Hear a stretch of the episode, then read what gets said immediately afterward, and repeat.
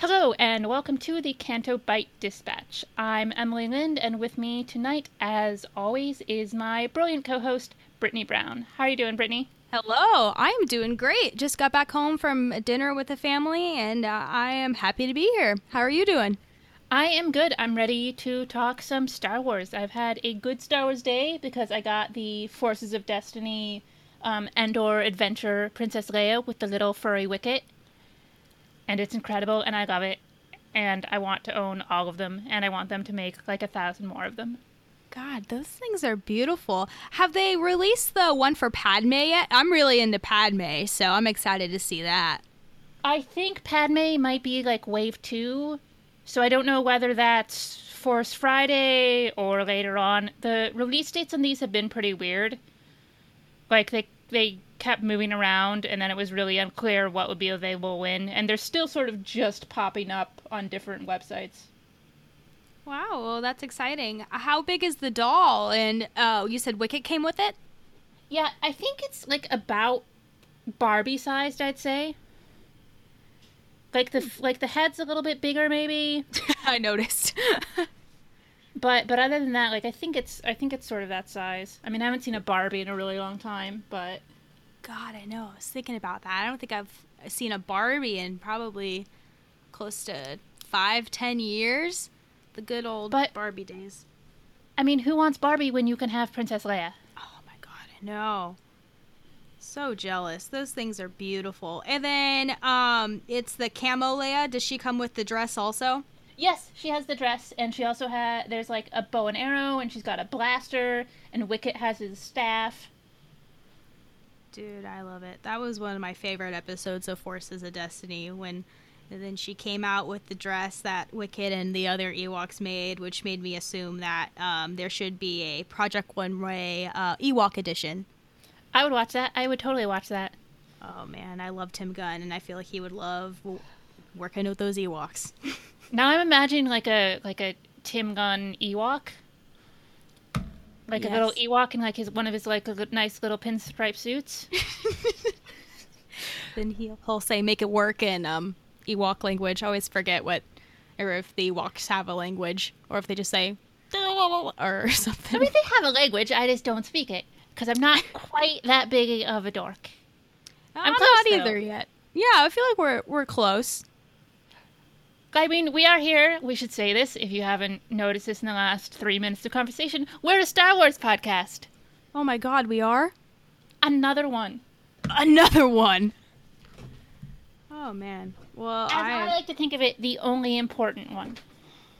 Yeah, man. There's no Canto Bight dispatch around anywhere. We are the, the first Canto Bight. I am honored yeah, I'm really excited. I'm like was looking on like Twitter and I'm like, oh please let this be okay. and like I was on the on Gmail setting up an account and I'm like, oh nobody better have this. But luckily, once you add the word pod to the end of your thing, you generally can get it.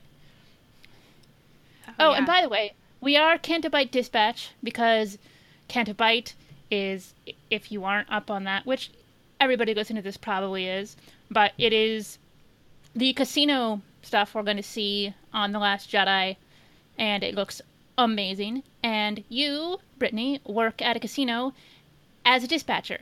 Yes, I've been working at a casino since I was 16 years old, and it's been a wild journey. So, after seeing that there will be a casino planet in Star Wars, I was a little interested, but I was, you know, the back of my head, I was just thinking, oh God, more casinos in my life. But I feel like after seeing the behind the scenes reel uh, at D23, I went to that um, about a month ago, and I I was intrigued. I saw the casino, or I saw like they had like a casino layout, and it looked beautiful. So I'm actually a little more excited now to see the casino planet in the Last Jedi. Is your casino that fancy? Oh God, no. does it does it have Laura Dern hanging out in it? You know, I don't think so. Maybe Laura Dern's hiding somewhere. You know, I've been there for five years, but you know, like y- you never know. I hope to see her one day. you know, and basically, I know there's a lot of Star Wars podcasts out there, but personally, like I think everybody who is a Star Wars for- fan sort of has their own Star Wars story and their own perspective. So I think there's always room for another one. Like personally, I listen to you know maybe like five or six podcasts about Star Wars regularly, and there's others that I check out. Like if I hear a particular episode is really good. So hopefully you will have room in your life for another podcast. Us, because we're really good and cool, and you should love us. Yes, be our friends. We do not bite. Yes, Star Wars friends. The best friends in the galaxy. And we actually met because of other Star Wars podcasts. Um, I think the first time I was aware of you was in the chat room for Steele Saunders live episodes. Steele, if you if you don't listen to his podcast Steele Wars, you really should. But he also does live podcasts where he has a guest host and then also listeners can call in and chat with them and there's also like a, a chat room so people listening live can can talk to each other and that's sort of how you and I met Brittani and then a little bit more in the Rogue One, a Star Wars podcast for winners DM chat. Thank you, Johnny Grasso. Yes, thank you, Johnny, for helping everyone around us, you know, make friends. And this community is just so, you know, positive. And, you know, even though it has its dark times, you know, we all are, we all stick together. And I feel like, you know, our bond over like loving Star Wars, you know, over, overcomes like everything negative. Like a lot of, you know, sexist people who, don't agree with, you know, Forces of Destiny, for example, and believe women in Star Wars shouldn't be as powerful off screen or on screen and off screen as they are. And it's a little sickening but you know this community and focusing on the positives really overshadow the negatives.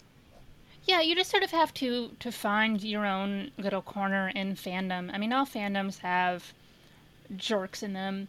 And the star wars fandom in particular is so big that of course you're going to see a lot of those people. And it is disheartening.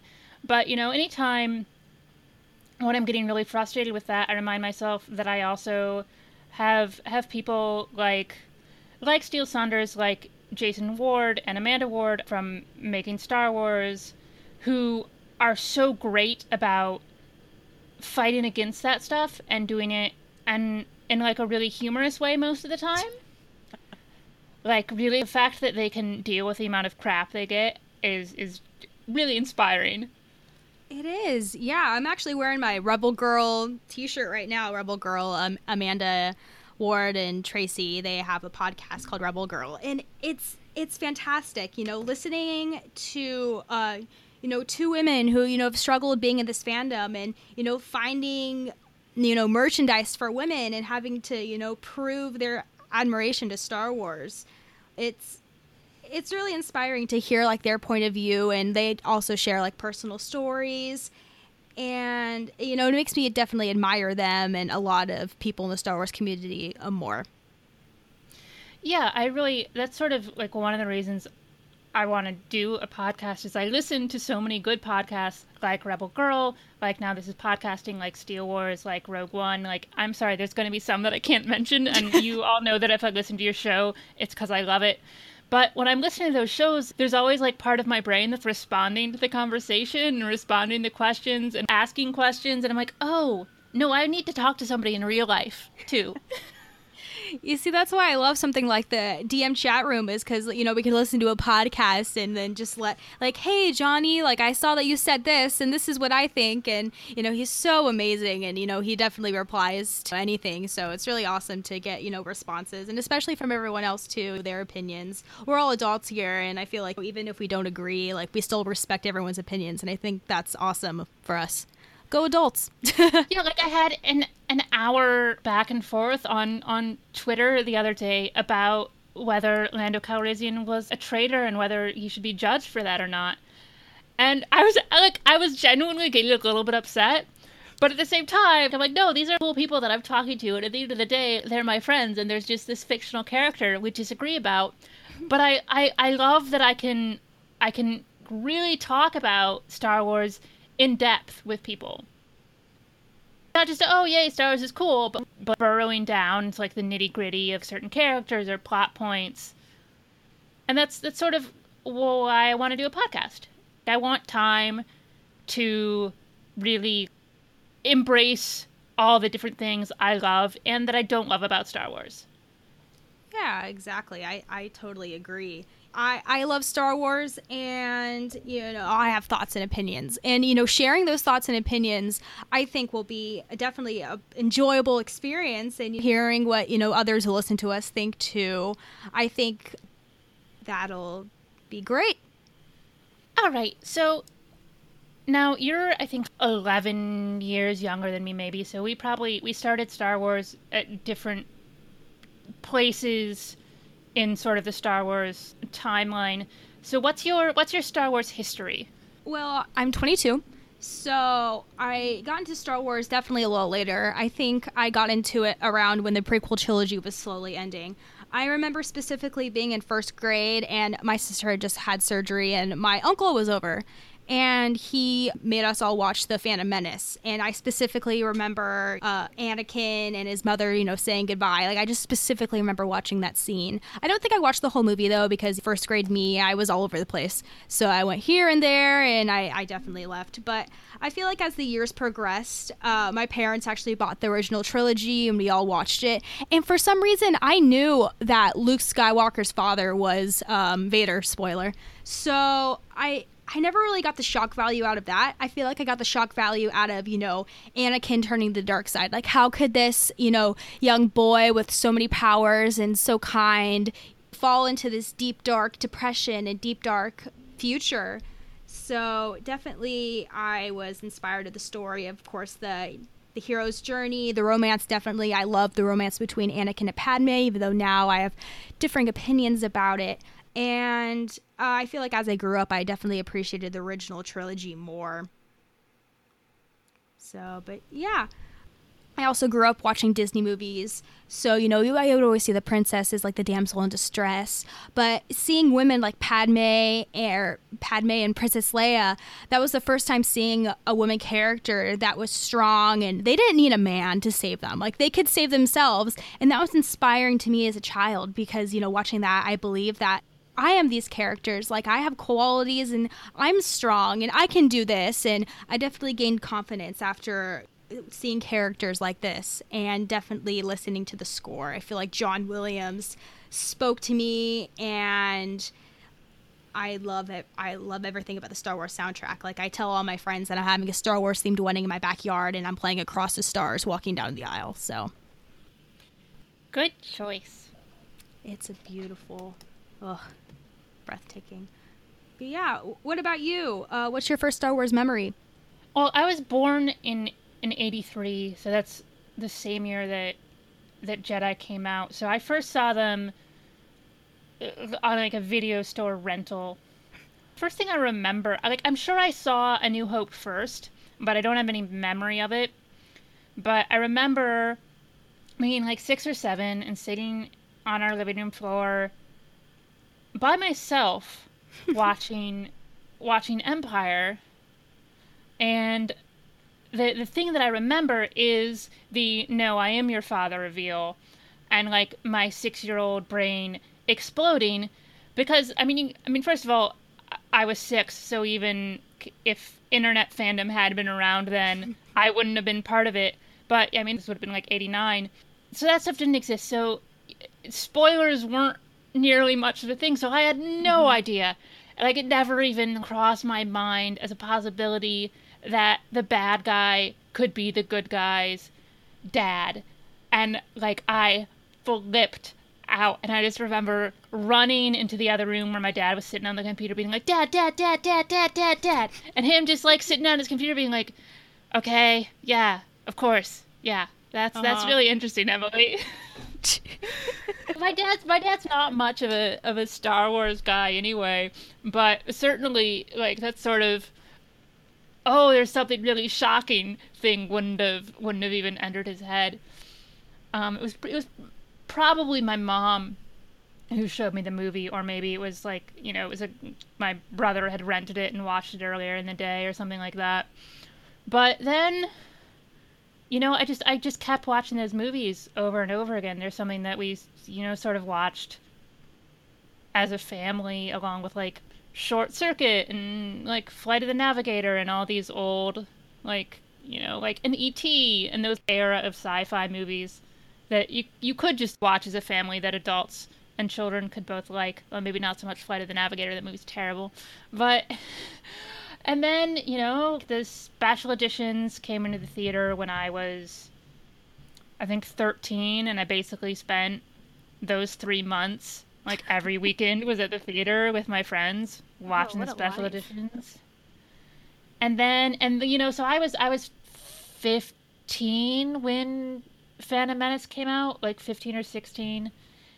And I watched them and at the time like I was, you know, I was seeing new Star Wars in theaters. That's a miraculous thing.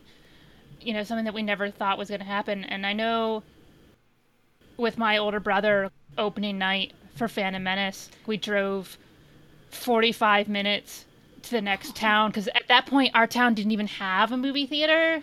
Yeah, I'm from I'm from Indiana and at that yeah, it sucked, but we drove and like we waited in line for you know like six or seven hours with a bunch of other Star Wars fans. And we saw the premiere, and then I went to school the next day totally tired, and then I saw Phantom Menace again at 8 o'clock that night because it was Star Wars. And and because I was 15, I have to say, like, even as I was watching them, there was the excitement mixed with like, oh, I don't really, I don't particularly like this and I do okay. Look, I know people get sick of, of prequel bashing, and I don't want prequel bash because I I think, you know, it's always better to love something than to than to hate something. Mm-hmm. And so I've gone back and forth with prequels, which was while I was watching them, even like the parts I was disappointed with, I was still excited to Star Wars. And then to get out of the theater and I and I think about it, and then I, because it was at the point like this is the last Star Wars we're ever gonna get I, I feel like that drove some of my I hate these movies and I never want to see them again and I was really mad about them. And then I just stopped being like, well, it's dumb to be mad about movies because they exist and it doesn't take away the stuff that I love from the other movies. And now there's new Star Wars all the time. And so it's not like, oh, there's half of Star Wars that I don't like because there's constantly going to be Star Wars and I love so much of the new stuff that I feel like the prequels. I wish I had been a kid when they came out, because I think that I could have had an appreciation for them. But I wasn't, and I don't like them, and I'm probably never gonna like them. But if you do, that's awesome. If you love Jar Jar Binks, more power to you. Like, don't let anybody tell you not to like things that you like. Yeah, I definitely agree. I feel like as a kid, I, I think it's so funny how you connected more with the original trilogy, and I, you know, a little bit younger, felt more connected to the prequels. And um, I just remember being so excited seeing Revenge of the Sith. I was in fourth grade when that was released, and I remember my parents, you know, they got me out of school early to go see oh, it. That's awesome. I know. They were really into Star Wars. I almost feel like, you know, they thought that it was kind of a phase. Because I feel like, you know, young kids go through phases and everything. And um, they expected my brother to probably enjoy Star Wars a little bit more, but I don't think they expected me. I feel like I definitely, like, I fell, like, hard in love with the Star Wars universe. And after seeing Revenge of the Sith, that movie broke my heart. Like, even though I loved it so much, seeing a character, Padme was my favorite character. You know, she's strong, independent, and her relationship with Anakin intrigued me also. So, seeing her die on screen, even though I knew that she was going to die, like, that broke me. I remember being so sad. And of course, I saw the movie about two, three more times, and a part always depresses me. I still can't watch that movie to this day because I feel really depressed after watching it.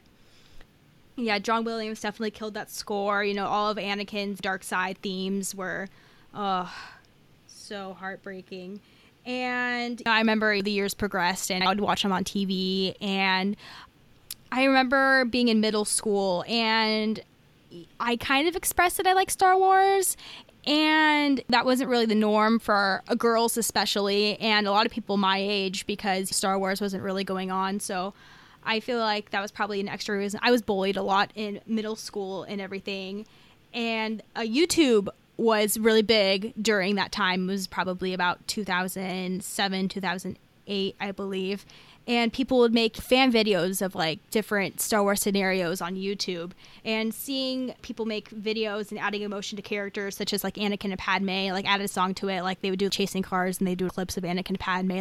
That intrigued me. I was so interested in their point of view, and I didn't think there were a lot of people like that like me and enjoy these characters and put different scenarios in my head. Like I didn't really have many friends that like Star Wars. So seeing these these people make these videos, like I was just so excited coming home from school. I would be like, I'm going on YouTube, I'm watching these videos. So that definitely inspired um, me, a little young uh, middle school age Brittani.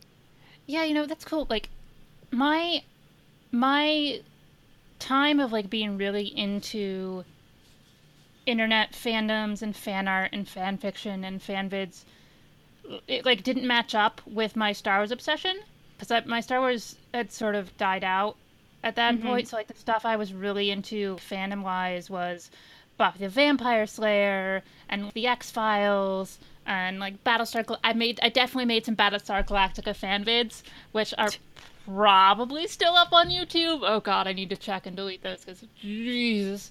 No, no, they, I'm looking them up right now. They might have, um, they might have actually they might have actually gotten pulled down for um for copyright violation. Ugh, heartbreaking. I definitely I'm on YouTube right now. I'm trying to search. okay, but and then you like I also wrote a ton of like Buffy the Vampire Slayer crossover fan fiction because I used to moderate a website that's actually like was one of the biggest Buffy fanfic um, sites out there, and it was all crossover stuff. So like Buffy meets Battlestar Galactica, and Buffy meets Star Trek, and Buffy meets like Grey's Anatomy, and all sorts of terrible, terrible things that I wrote. But how old were you? Or when you were oh. sorry to interrupt. I wrote some stuff when I was in middle school, and then I like mm-hmm. really like I probably wrote a lot more when I was in high school. And I got really into like just doing like like character studies was sort of what I really was interested in because I'm really I'm not great at writing story, but I'm I'm I think fairly good at character and dialogue. So that's what I really liked yeah. to do. So none of those were erotic fan fiction? you know what? Actually, I've written about three pieces of erotica. And I've also had people wow. I've also had people write erotica like based on one of my fan fiction stories, which is really cool. But wow. Yeah, it's very it's strangely flattering and a little bit weird to have somebody be like, "Hey, I really like the the plot lines and the and the way you're using your characters. Can I write porn for them?" And I'm like, I mean, I mean, I, I didn't develop the characters, so I can't tell you no. And some of it was pretty hot, but that fan that fandom is not going to get mentioned because it's very obscure, and if I mention the fandom, it'd be really easy to find. But yeah, that I write a piece of erotica for Steele Saunders. Okay, that actually sounds really bad to say it that way. Um, I wrote it for Steele. No, God, damn it. We love you, Steele. Sorry. but no, um, at at the last LA Pod Festival. It's actually the, it was the first time I met Steele Saunders in person. Although I'd listened to Steele Wars, his Star Wars podcast, and I had listened before that to his really funny um, comedy podcast. I love Green Guide Letters, which is about um, the letters that people write in to complain to the like TV and radio schedule for um, the newspaper, and it's it's so funny. But anyways, I'd been talking to Steele for a couple of years, and then we finally met at Podfest, and his live episode that year was a reading of a piece of terrible um, Qui Gon Jinn, Shmi Skywalker erotica. Um, and they had people reading the different parts, and he had amazing sound effects. And I was recording an episode with him that weekend and we were talking about how funny it was and i also mentioned that i used to write fanfic and i for reasons passing understanding to me now told him well if you want to do this again i'll either like find something for you because I, I, I like finding terrible fan fiction or i'll write something for you. And then it just sort of snowballed into this big thing. Um, if you listen to steele Wars at all you'll know that one of the like the the things that that the Steele Wars fans really love is Ben Mendelsohn, Mendo, who plays Krennic, in Rogue One because Ben Mendelsohn is from Australia, like Steele, and he's just fucking amazing. And so I became slightly obsessed with him. And so it definitely became like, I'm going to write some Mendo fanfic. And I was working on it, and it was, you know, like it wasn't going anywhere. And then I sort of forgot about it. And Steele hadn't said anything about it for a really long time. So I just thought it was one of those things, an idea that just wasn't going to happen, which was fine with me because writing erotica is really embarrassing. But then, like two days before celebration, I think maybe like the day he was leaving for to get on a plane or something like that, he messaged me on Facebook be, being like, "Hey, how's that story coming?" And I'm just, oh, fuck. And at first, I, at first I was like, I don't know if I can finish it. I had pieces of stuff written, but none of it was really working because I was doing like a Krennic Jyn Urso thing, and I'm like, I don't like this. I'm very uncomfortable with this. It's not funny. I don't want to do this. But then I'm like, ah, I can't disappoint Steele. So I spent the next five hours writing this. Um, some of it at work. Um, not the not the erotica bits, the sort of the setup. But anyway, so I wrote this fan fiction that turned out to be Krennic and Mon Mothma, and it's really dirty, and really terrible, and includes lines like "velvety sheath," and some other terribleness. And they performed it at a party at Celebration. Um, it was Maud Garrett um, reading Mon Mothma and Jason from Now This Is Podcasting doing a really just unbelievable Australian accent. And then um, poor Randy, who was who had to narrate it and therefore read pretty much all of the sex bits. But yeah, it got a pretty good reaction. Yeah, I I was a big fan, and you know J- Jason's accent, like I couldn't even tell half the time that was Jason because he just such a great Australian accent. And fun fact right Oh, no. now, um, so when the Rogue One DVD was released in, um, I believe it was April, um, a Disney had a little thing where you get like a bunch of like really nice, it looks like eight by 14 images or actually it looks like 12 by 18 little images or inch and right now on my desk i have i have a um, a picture of mendo and darth vader and i've been saving it a long time for a special oh my someone. god, I'm so excited. yeah you can't really see mendo in the, well you can see mendo in the picture but darth vader is mostly there but you can see Look, The cape will- is I will recognize the see the cape, cape. anywhere.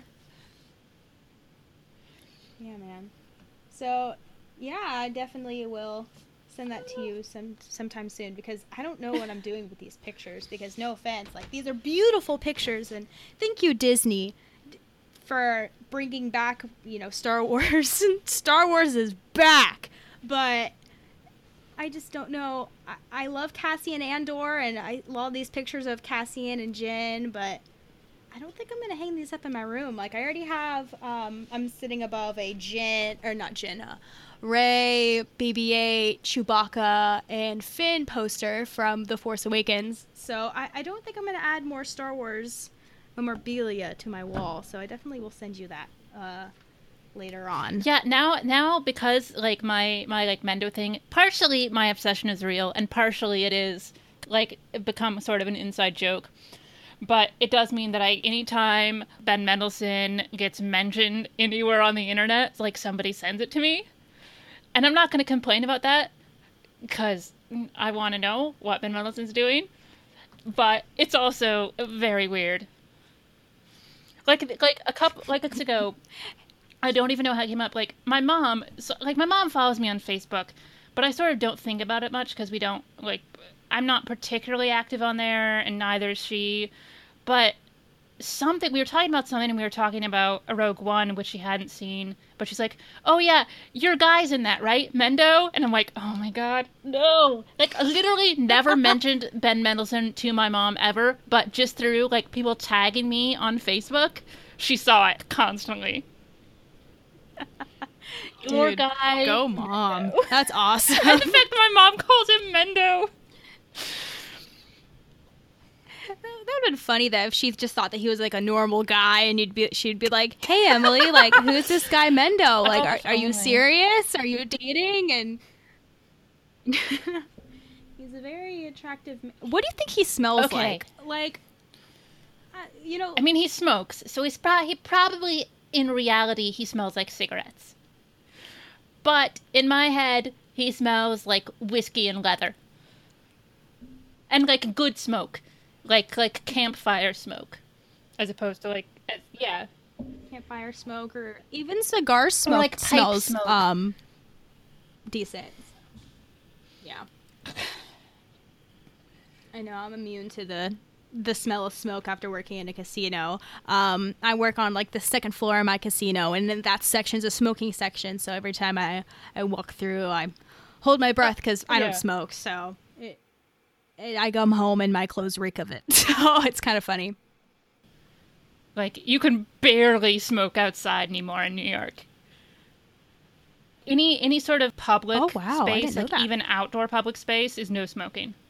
I was talking to someone. I had jury duty yesterday, and um, they were talking about, oh, smoking's bad, and I'm like, yeah, but if you do it, then you do it. And I don't really care, but yeah, I definitely. Yeah, I smoked a little bit in college, but never. I was never like, it was never a habit, and so it was mostly just to like de-stress, like during mm-hmm. exam times or like when I got like super drunk. Then I would smoke cigarettes. Well, I mean, other things like I, other things too, but mostly like in college, it was like yeah, it was like Camel Reds, or because I or because I was a annoying, Crack, right? pretentious No, college I'm student, kidding. like clove cigarettes. Because I enjoy making my lungs bleed. Those things are bad for you. Don't smoke cloves. But they taste like candy.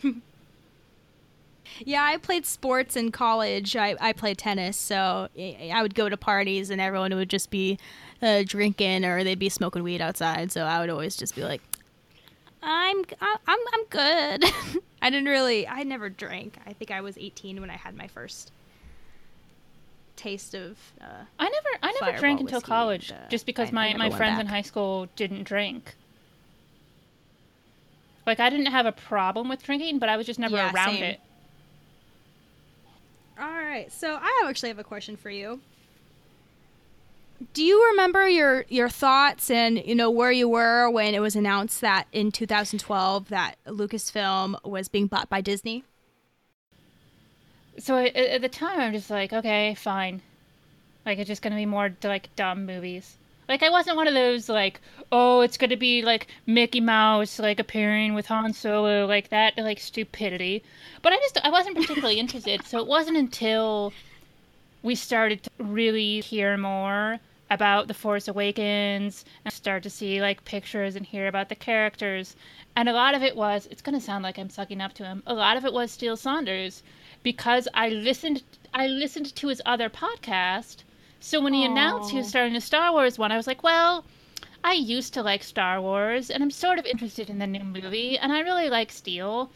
So I'll listen to it. And Steele if if if you listen to him, you know this about him. He's very enthusiastic about stuff in a way that's really, really infectious. Like he's so Oh God, excited and positive about the stuff that he loves. So as I listened to him, I got more and more excited about The Force Awakens, and I actually started to get really mad at him because I'm like, I don't want to be excited about this movie because if it's bad, I'm going to be super disappointed. I'm blaming this on you, Steele. so how about you? Like, how, what was your reaction to that news? I actually remember exactly where I was, uh, what time it was. Uh, I'm weird with dates and memories and everything, so I remember it was about like 6:30, about seven. I was I was a senior in high school. I was um, I just got home. I was in a tennis tournament, and I moved on to the next round. So I was just like happy. I'm like, yeah, excitement, tennis. And then I think I either looked on Facebook or my mom walked in my room and said, "Brittani, St- Star Wars is bad." No, um. that would have been amazing. No, I just remember she's like, "Did you hear?" I'm like, "What? Like, did someone die?" Like that's sometimes when my mom's like, "Did you hear?" That means like something bad happened. So when she said Lucasfilm was bought by Disney, I was, I was horrified. I was shocked. I was so afraid that Disney would ruin a big part of my childhood. And, you know, I was very pessimistic about it. And then, of course, after a couple days, I cooled down. And I feel like it wasn't until I saw that second trailer in uh, April of 2014 when the Chewie We're Home trailer came out. But no, it was 15. And I feel like after list or seeing Han Solo back in the gear, that definitely, you know, that I was hooked. You know, I, I, I think I, my friends still have pictures of me crying, looking at my phone when Han Solo, you know, says Chewie, we're home. Oh like, my god, gave me chills. Seeing them, like seeing the Falcon, it was just this lightning bolt of everything that I loved about Star Wars. Yeah, and God, I never really was into like the expanded universe either. I was never really a big fan of you know Palpatine coming back and uh, Luke having a clone and what was it? Chewbacca was like stranded on that planet and it blew up or something. He was like crushed by a moon. I want to say. oh, poor Chewbacca. I have a little Chewbacca like stuffed animal on my table and I'm grabbing it right now. It's it's really small. I can't, I can't even see the eyes. Oh, Chewbacca, why don't you have eyes? But there's um, something about like how like IG88 like became like the Death Star.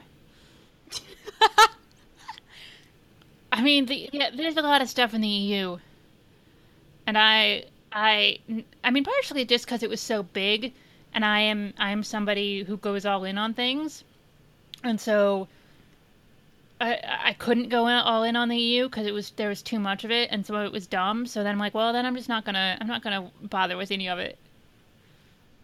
Yeah, I definitely felt dumb as shit at um after seeing the Rebels trailer uh, for season three and they announced Thrawn and I first I was like, who's Thrawn? And then I searched it. I'm like, oh, they're bringing back an expanded universe character.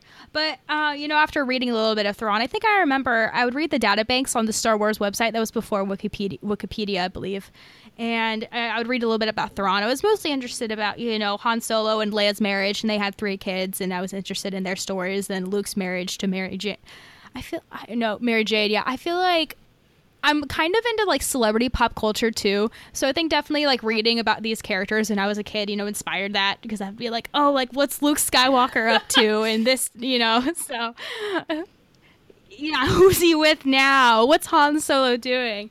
So yeah, seeing all that in film and seeing the the Force Awakens, I think that's when I got excited about Star Wars again. You know, definitely like leaving the theater, I was so excited. You know, I wanted to know like what's next. What am I going to expect the next movie? I was just really optimistic. Yeah, like even like even like right before, like even like while I was sitting in the theater for Force Awakens, waiting for it to start, I was still there was still this bit of I'm not gonna like this movie going through me, and I just I like I wasn't excited for it at all sitting there that night, and and I'm, I'm not sure what it oh was. God. I think maybe I had burned out all my excitement beforehand, and it was just fear. But then as soon as it started, as soon as like I see like the logos, like my hands started to shake. I'm sitting there in the IMAX and I'm like, shaking and crying and I don't even know why because I don't know what this movie's going to be. And that basically continued for the next what is it like two hours and twenty minutes, however long that movie is. Two hours and sixteen minutes. Wait here, let, let, me look it up. I think I memorized it because I put it in a Facebook post. Um, way back when I'm not. Re- I used to be so like on Facebook, and now I'm just like, no, Force Awakens. Sorry, I'm weird about technical shit. All right, so all right, Google Force Awakens. Um, two hours and fifteen. Ah, I was How only a minute off. Two hours and fifteen minutes. I am not a real fan. well, of course not. You're a girl. How could you be a real fan? Oh my god, you're right oh, I hate when, I hate when I remember that I'm a female and uh, shit. yeah, I remember um, the opening crawl, and I remember my brother had to tell me to shut up because I started ugly crying.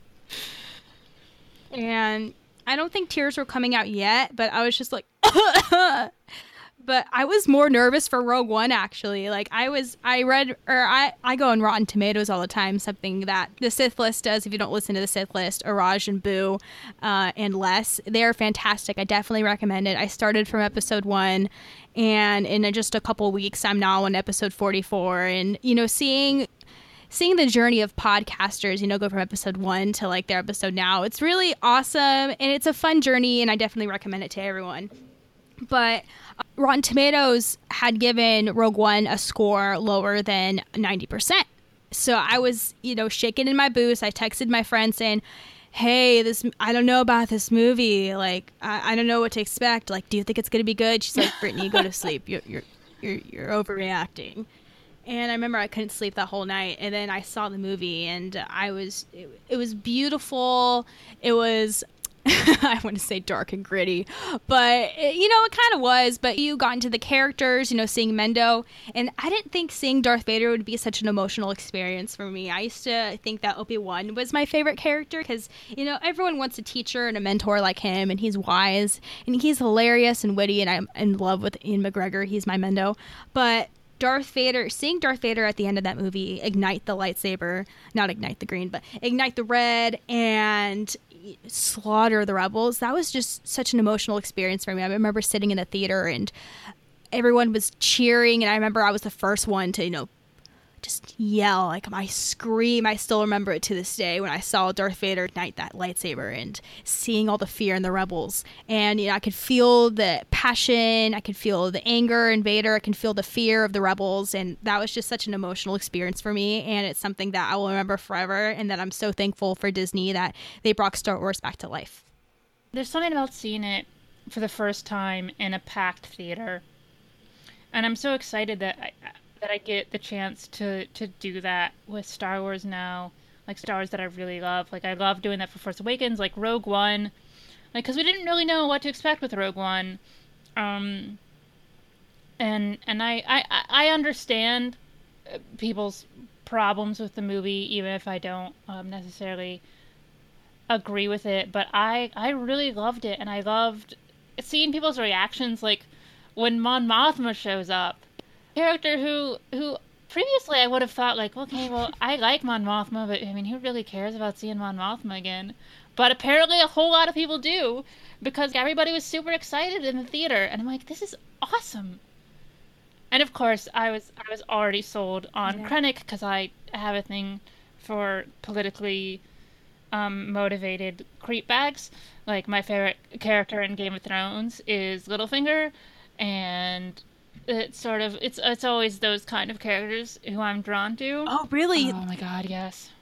It's bad. Dude. It's really bad. wow, so you you have a thing for Littlefinger. Oh my god, yes. Dude, uh, thank God. You know, I I thought I was the only one. Oh, yeah. There's just a there's like a little part of me that finds him, you know, just I, I, definitely see Mendo in him, but there's just a little something about like he's mysterious. Like, you know, he's definitely playing the Game of Thrones.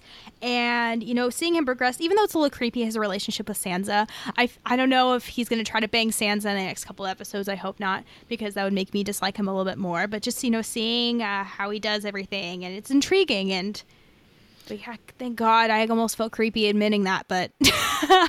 you never have to feel creepy about that at all because that's like who I'm into. Like if um for people listening to this who are X Files fans, I was totally all about Alex Krycek, who again totally creepy, duplicitous, stabbing people in the back, bad guy, and nope, but he's super hot and awesome and sneaky and smart, and that's what I like. Sneaky and smart. That's my combination. Like with Krennic, and and I mean you get sort of a, an inkling of this in in the movie, but really you see it a lot more um, both in the novelization of Rogue One and especially in the book Catalyst, is you sort of see him from this really non privileged background, like up against all of these Imperials who are from, I guess, you know, the right side of the tracks, whatever that is in Star Wars, and from the rich planets and stuff. And so he's somebody who's sort of clawed his own way to the top. And that's, I, I don't know, I'm just really into it. And also because Ben Mendelsohn is super hot. I agree. His face is nice. It's not it's not a bad face to look at and that little smirk. You know, you just you hate him but you love him, you know. That, that little smiley. And he's he's just a little bit scary, and that's what I like. That sounds unhealthy. We have such oh great God, it's taste in men. Like this is why I've been single for four years because we're both into like creepy and weird ass guys. no, I'm kidding. Guys, who I, I like, I oh, know in real life not to go for that kind of guy. I'm smart enough to not to do that. Oh, yeah. But there's something about it in fiction, and maybe it's because I'm not attracted to that in real life. Where in fiction I can be like, it's just it's safe in fiction to like creepy bad guys Yeah. who would like definitely have no problem in killing you if it, you know, was to their advantage. Yeah, it's fiction. Who gives a fuck? You know. That's true. So you talked a little bit about Obi Wan. Is he like is he your dude in Star Wars? Is he like your character? Yeah, he's definitely my character. I think I connected with him a lot. and, You know, seeing him in the prequels, obviously, because I, I love Ewan McGregor. Seeing how he portrayed Obi Wan, you know, the different things that he would add to the character, I really enjoyed it. You see the journey of Obi Wan as a Padawan to Qui Gon, and, you know, Qui Gon's just amazing also. He's probably a close second or third of my favorite because, you know, Obi Wan, he respected his master so much, but he also questioned authority a little bit. And I was my, my father is a retired cop, and he, he always taught me, my older sister, my younger brother, to question authority and to speak up and say what you're thinking. And I think definitely Obi Wan's a character like that. And you see in episode two, you know, Attack of the Clones, he's training Anakin, and you, sometimes you kind of disagree with the kind of things that he would tell Anakin.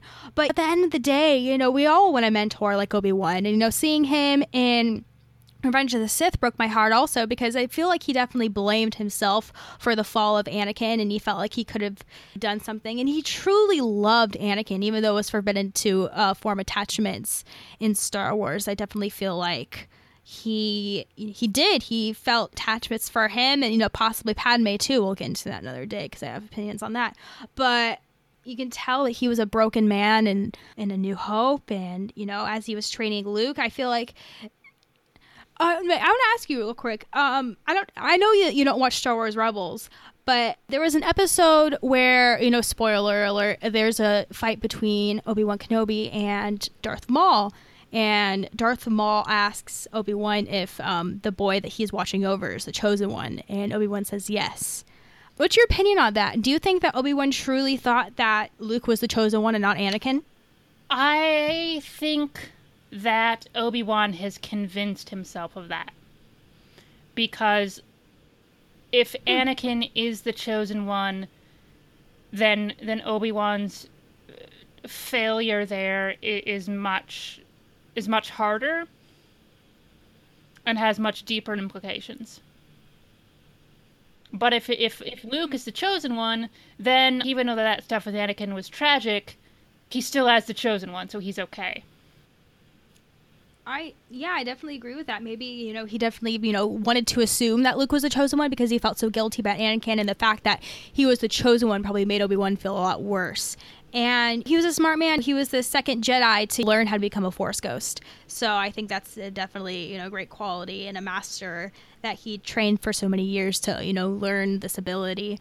But uh, who is who's your favorite character now? Look, I know a lot of people who who know me in in sort of the Star Wars like fandom, like our little corner of it. I, I think I'm going to say Krennic.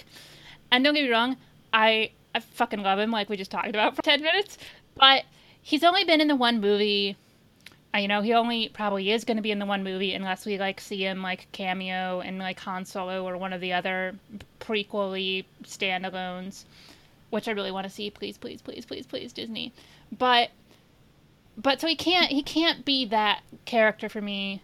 It's it's got to be Han Solo because I mean I was six years old and here's this swashbuckling like rogue p- pirate, super handsome, funny, sarcastic, reluctant hero guy, and he's with the the the relationship with him and Princess Leia is just amazing.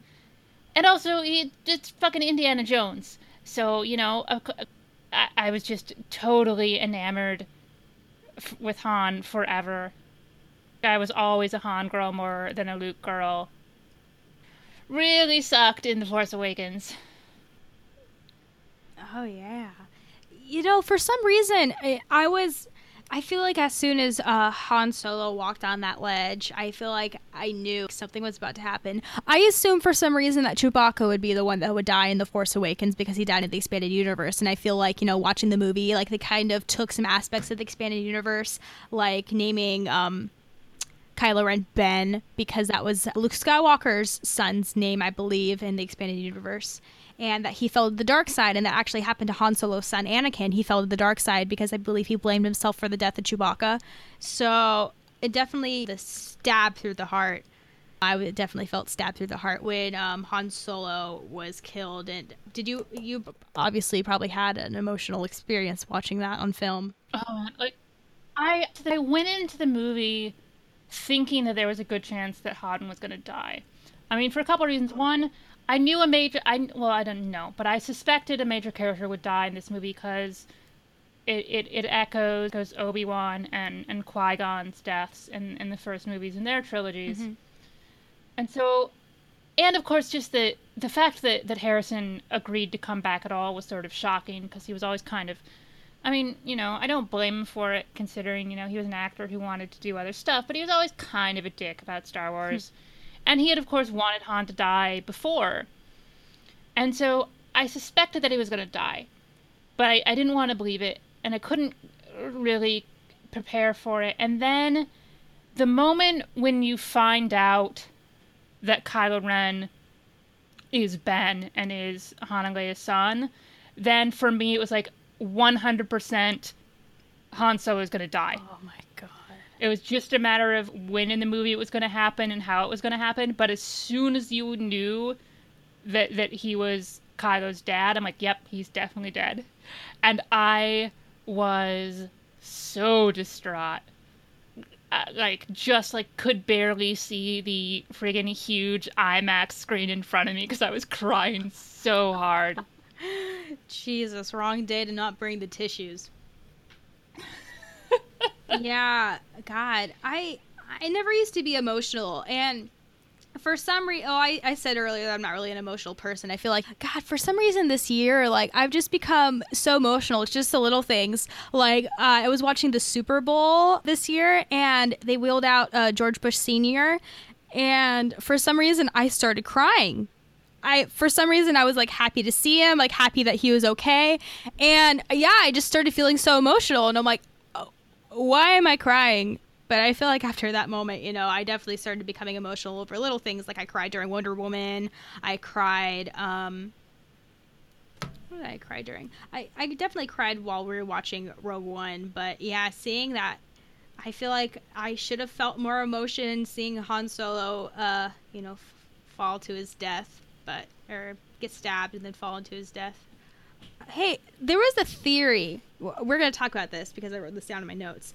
So Oh wow. yeah, I know. I I actually made a full page of notes. Hell yeah. Point for Brittani. I have to go back to school soon, so I'm getting my brain ready. So there is this theory that I kind of believed it at first, but now I definitely look back and think, oh, that's a bad theory. So when Kylo Ren pushed the or, er, or stabbed Han Solo with a lightsaber, there's a theory that Han Solo like either pressed the button to kill himself. I think I believe that was a theory. Do you know a little bit more than me? I kind of suck at explaining things. I feel like definitely a slogan for me in this podcast is going to be like um yeah because I admit sometimes I suck at explaining things and I get nervous talking about Star Wars sometimes and explaining myself because I'm not used to this, you know?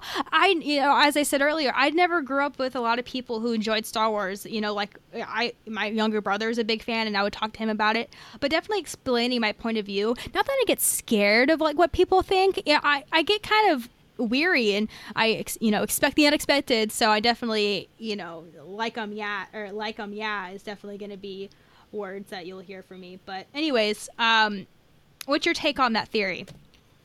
Okay, here's my take, and this might be something of a slogan for me on this show, which is "fuck that." No, should make I hate that theory. I've always hated that theory. It's a dumb theory. I don't like. I d- if you believe in that theory, I don't like you. I said like you know what like Steele says your theory sucks. Well, your Han Solo theory is garbage, and you're a garbage person for believing it. I I. I'm sorry, no, no. Look, believe whatever you want to believe. I think that theory is. I think it's. I think it's a bad theory. I think it's a dumb theory. I think it. I think it takes away both from Han Solo's character and from um, Kylo Ren's character. Look, Kylo kills his dad. Like he straight up murders his dad, and it's terrible and it's horrible. And if you don't want to believe that because you want him to be like some kind of like will be because you think like Adam Driver's hot and you want him to be redeemed, like that's fine. But realize that's it's not part of the movie. It's not. And look, if they still find a way to to partially redeem Kylo, I'm fine with that. But uh, the idea that Han would help his son kill him. I mean, first of all, the fact like uh, Han's not gonna kill himself, which is essentially what he'd be doing there. But he also he wouldn't do that to his son. Like if the options are Ben doesn't kill me or I turn on the lightsaber and jab it through me. Like no, that's still that's still really Ben killing him and he wouldn't he wouldn't do that to his son. He wouldn't put that on him. Wow. Yeah. yeah. I guess I did have an um, opinion on that. Sorry. Sorry, sorry, sorry. No, no. I I'm amazed by all your responses to these questions. That's why I'm literally sitting here in awe, like wishing that I could elaborate and explain as beautifully as you do. I don't know if fuck that theory is a great explanation. Fuck that theory. No, no. I love it. I love you know your strong opinions about it. But I definitely feel like I, I believe that at first. I'm gonna admit this. I don't know if this is a common theory or not common theory, but common co- or common comment. But I absolutely hate and yeah, I could change my mind later on. I hate how Han Solo is written in Return of the Jedi. I feel like he I feel like Frozen and Carbonite definitely changed him as a person, but he went from being the rebellious, like I'm not with anyone, like I'm here for the money to, oh yeah, I'm going to help the rebellion and I love Leia. Even though, you know, obviously he did, but he never expressed his love for Leia because, you know, while he was about to be frozen in carbonite, she says, I love you. And he says, I know, cocky bastard, but I love him. But yeah, I feel like definitely I believe that theory about the lightsaber because I truly didn't know Han Solo as a character because I was so confused about how he was written in Return of the Jedi. oh, that's interesting. I don't. I don't. I've mm-hmm. never really had a problem with him in Return of the Jedi, but I, I guess I've never really thought about it because, like, I've I, at this point I've seen those movies so many times that that that mm-hmm. turn for Han just seems so natural for me now. Yeah. But I've, I've never really sat down and, and thought that through. No, I think I think you have some good points there. That it does it is a bit of like a sudden because we don't we don't spend that much time with Han in terms of him like as a character. He's sort of like the funny like bravado guy. Yeah, and we don't know what it's like to be frozen to a carbonite. Like maybe like after getting out, you suffer a little bit from PTSD or some other mental illnesses, and you know, because at first when he got out, he couldn't see anything, and you know he could hear but he couldn't see. So maybe uh, after being rescued and everything, he definitely respected the rebel or the Rebel Alliance, and that was his way of thanking them for saving him. Well technically it was the Rebel Alliance that saved Han. It was, you know, Luke and Leia and our favorite guy, Lando. Yay, So- Lando.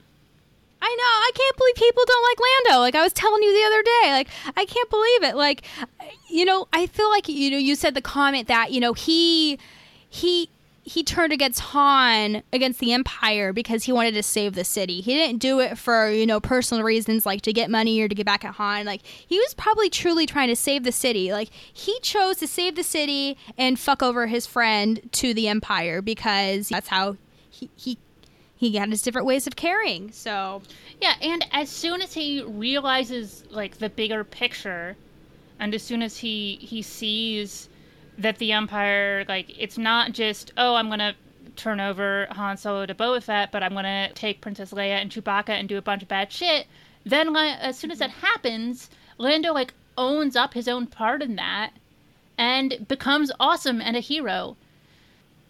Yeah, it's definitely a, a, turnaround of character. Definitely character development. Star Wars. That's why I love Star Wars so much. Uh, that's also another reason because you know you see the character development in other people. I feel like you know my argument against Han Solo could be a little bit flawed because you see character development. You you see this character in A New Hope. He's cocky and arrogant, and he only wants to get paid because he owes uh, a lot of money to Jabba the Hutt.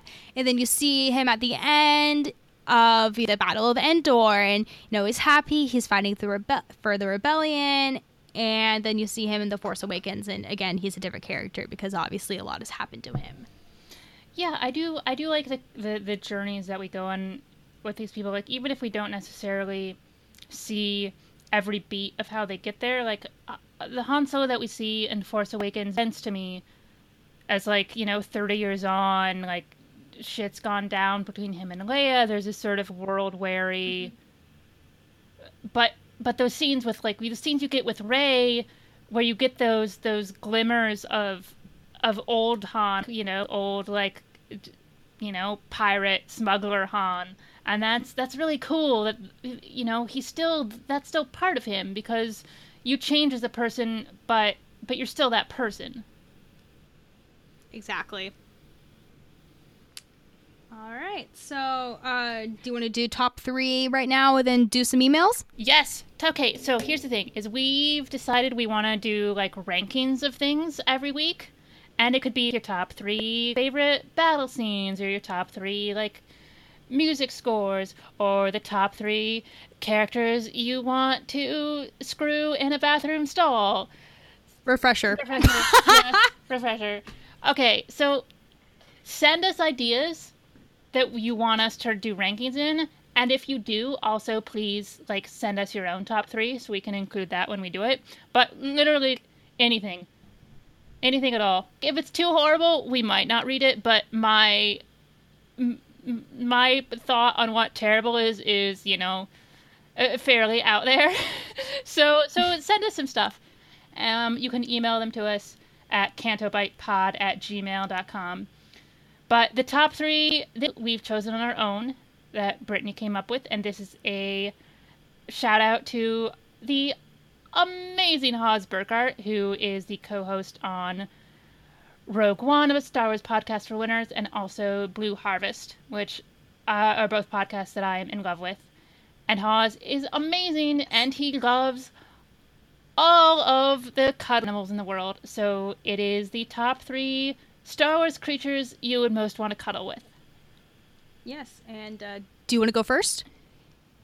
Sure. All right. Okay, I'm going to go first. Uh, first, I want to specify we're talking about like cr- we're talking about creatures. So, as much as I would like to cuddle with like a Wookiee or an Ewok, I, they're not creatures; they're people, because they have culture and language and society, and they're people. And that's why I get really mad whenever I see people talking about therapy Ewoks, because Ewoks are people too. Don't dismiss them as pets. Shut up, I hate you. Okay, sorry. Okay, so top three cuddling creatures. I did I did delve into Wikipedia a bit for this just because I was sort of interested to see what is out there. So my first choice is actually from behind the scenes Last Jedi stuff, and it is the floppy eared horse creature that we just see for a little bit, but it's got the big floppy ears and it looks really friendly. And I feel like it would be furry and soft and I would like to cuddle with one. Yeah, man, those little ears. Like I would cuddle with the ears. Uh, uh, I just want to pet the ears. I'm obsessed with like the, like you know like how some dogs have like the really like like basset hound ears. Oh like my they're God. just super soft and silky, and I just want to cuddle them. And my next my next choice is actually a loth cat, which I have to say, apologies to Steele Saunders, I don't particularly like cats. But I think loth cats are adorable and they have like the big face and like the pointing ears and that huge like Cheshire cat kind of smile.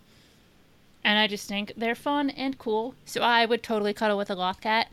But my number one choice, this is for Wikipedia and I'm going to pronounce it wrong.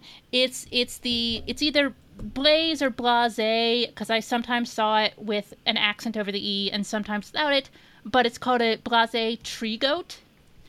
And it is a combination of a sloth and a goat. It's basically goat with like sort of like the floppy sloth arms and they hang from trees and they're super lazy like sloths, and they only ever move to like go to the next tree to reach some new leaves. And I don't know what they're from. I think they're only in like I don't know if it's like some like supplemental thing or like RPG or one of those like the Planets of Star Wars books. But we'll we'll tweet out a picture of them. You should look them up because they're amazing and I love goats and I love sloths, so they are the perfect animal for me. Yeah, I pulled up a picture right now of a. I'm gonna ask a blase because I feel French. A blase tree goat. So they're holding. They're on a tree branch, you know, like a sloth, but they have a tail, and I. The tail looks like it's very soft, and the face reminds me a lot of Eeyore from uh, Winnie the Pooh. Definitely. Like, you know, it looks kind of depressing, but very happy. Like it, it looks like it's happy to see you. Like there's there's two of them in the picture, and the one in the back, you know, definitely it looks like it has a smile on his face. It's ready to cuddle, but I feel like definitely like you'd have to cuddle it like up, like it'd have to be on a branch or something, and you just have to like hold on. Look, if I get to cuddle a tree goat, I will go live in a tree. Sweet, I'll, I'll, I'll visit you in your tree. So, so what what Star Wars animals would you like to cuddle? All right. First off, I, I just want to say I've made a realization that a lot of animals in Endor slash the Redwood Forest in the Northern California are wonderful. I say that because obviously, uh, Endor they record or they not recorded, they filmed. I believe it was um all the Endor most of the Endor scenes in I believe it was was it the Redwood Forest in nor- Northern California? Yeah, something like that. It was that. somewhere. I'll probably look it up later. But yeah, I found you know some animals. The first one is a Teek, and uh, you're you're gonna look this up, and I know it looks a little creepy, but you know it has cute little hands, and it'll hug you too. You know, like as you're cuddling, you want someone to embrace you, and you know feel like you're welcome. So definitely a Teek. My second uh, answer would be a baby dewback. I think those are so cute. And cuddling with it, you know, it could feel like you're cuddling like a hairless cat. They don't have the claws yet, so they're easily accessible. You can bring it anywhere. You can put it in your purse. I I wouldn't do that. I don't could see agree, but yeah. And then last but not least, last but not least, I believe the pronouncing of this is a a, a bordork. Okay, you're gonna have to spell that for me. B O R D O R K, and it is you're you're look up a picture or I'm looking it up again on Google right now. Dork. uh, Star Wars, and it is literally like a miniature horse with um horns, and it just looks adorable. Honestly, like I would definitely cuddle the shit out of that. All right, uh, here let me get It's it. sort of got like a like a kind of like a little like Shetland pony kind of look to it, but with horns. Yeah, it's like a cuter My Little Pony. And there's another picture, I don't know if you see it, but you know, the Ewok, you know, chilling with the Bordork, it's laying on the Bordork, you know, just living it up. And it, that's my dream, you know, is, you know, to sit under a tree with an animal that I want to cuddle. And uh, that sounds really creepy. I apologize. But yeah. I definitely think it's a cute creature, and I definitely would you would you spoon any of these animals? Do you think any of our top three? Would you? I would spoon all these animals because I think if you don't spoon with your animals, you are a bad person with no heart. Will, sorry. yeah, I'm from the the Haws School of Animals, which is anytime I see a cute animal, I'm basically like, I want that animal to be my friends. Mm-hmm. I want all the animals to be my friends. Yeah, I've, I also too. You know, I have a dog and a cat, and uh, you know, you think that you know all cats, you know, want to be loved and want to be cuddled, but mine is very socially awkward. Like he only wants attention only if he's hungry or if he's bored. Any other time you try to, you know, talk to him, like his name is Buddy, so sometimes I walk up to him and I'm like, "Hi, Mr. Buddy, what are you doing?" And he just kind of looks at me and just walks away, and I'm like, "Okay," like rejected by my cat. I love it. Yeah, so those are our top three cuddly animals. If you think that we're missing something that we definitely should want to cuddle, please let us know. And if you have any suggestions, also please let us know. Although I'm, fairly certain we've decided we've decided that it's top three people that you want to bang in a refresher. Yes, I am very excited to create or to take some notes on um, people would like to bang in a refresher. Go Brittani, I would have never thought three years from now I would be doing this. And you get exactly zero points for guessing who my number one choice is. Dude, I almost think that your number one choice would, you know, like I, I prob, like, I think at first I assumed that your favorite character would be Mendo. So I'm surprised to see who your top three characters that you would uh, bone in refresher. Well, really, it's just going to be a matter of like whittling it down to only three choices. But we want it. We want it your choices as well, both both for animals that you want to cuddle and and people you want to bang. But not for animals you want to bang. That's just weird. yeah, please don't send us that. yeah, please. You found the wrong podcast if you send us that, that shit. on DeviantArt. I don't want it on my podcast. But we now have some Yes. listener emails because even though this is our only art episode, people have sent us emails. All right, I'm going to read the first one. This is from our buddy Rashad, who says, Hey there, congrats on starting the pod. Can't wait to hear it. Oh, thank you. And thank you so much for supporting us through our launch. Um, Rashad does a podcast um, with with um, his friend Justin called Will Communication. It's W H I L L Communication, and it's it's really focused a lot on like the comic books, which is cool because that's something I I barely know anything about. Like I've read like one or two issues here or there, and so they go through it not only with analysis but also like explaining some of the character beats because of course the current comics are are canon and so there, there's stuff there that can be relevant to the movies or sort of how we view the characters now. Um, they're only a couple episodes in, but I highly recommend them. yes, me too. They are great. All right. He has two questions. So the first one is If you had to play a game in the Star Wars universe for high stakes, what's your game of choice? I'm going to butcher these pronunciations. So, back, Sabacc, swoop bike racing out of the question. Okay, well, first of all, swoop bike racing is out of the question because I would die instantly. I don't even drive a car. I have no coordination. Swoop bike, like, I, I mean, basically, space motorcycle seems like a really bad idea for me. You'd look so cool though. no, I'm kidding. Oh man, I'd really look cool, especially if I had a cape. Yeah, I mean, You don't get one of understand how much Star I Wars want a cape. Oh my god. Yeah, but you ever watch The Incredibles? Like, you know, bad shit happens to people in capes. You know, like Mendo. It's worth it. Anyway, Mendo didn't die because of his cape. you never know. Like, maybe that's why they thought he was a dick because of the cape. No, obviously, you know. He, I feel, I feel like a lot of his character was um, explained in Catalyst by James Luceno. Was that he wrote Yeah. that? I still need to read that. I've heard nothing but great things about that one. It's really good. But okay, so look, Rashad, this is a good question, but it's probably a better question for somebody who has a little bit more Star Wars knowledge than me. Um, I was looking up. Pazaak is is from the Knights of the Old Republic. Like it was a mini game that you could play within that game, and it seems like vaguely similar to blackjack, except you're really playing head to head with another player.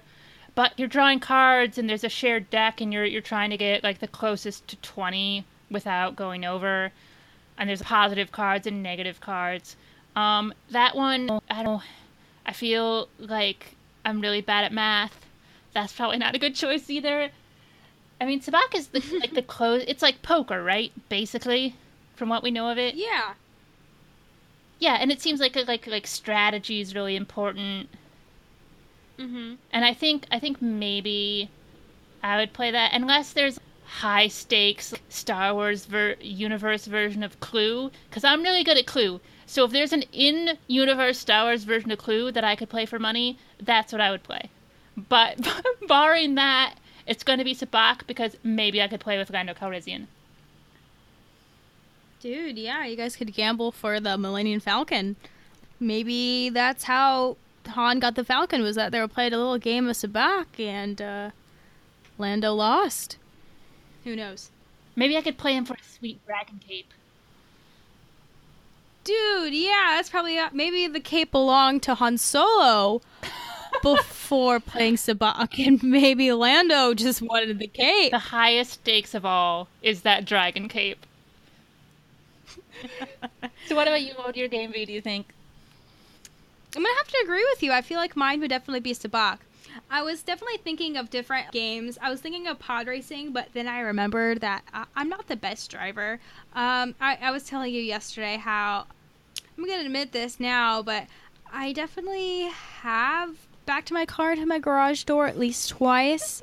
So I think as soon as I get inside that pod racer, I might die. So I'm gonna get that one off the table and definitely the bike or the swoop bike racing.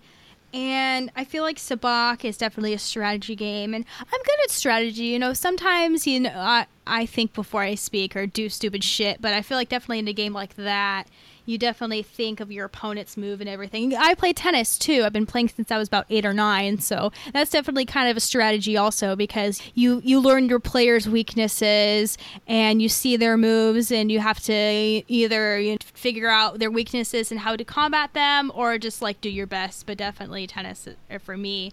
I definitely learned how to find people's weaknesses. And Sabacc, I will do that too. Okay, and Rashad's second question is What's your preferred gambling vice of choice in the real world? Now, um, I'm going to pass it over to you first because you are a resident casino expert. Haha, me and casinos.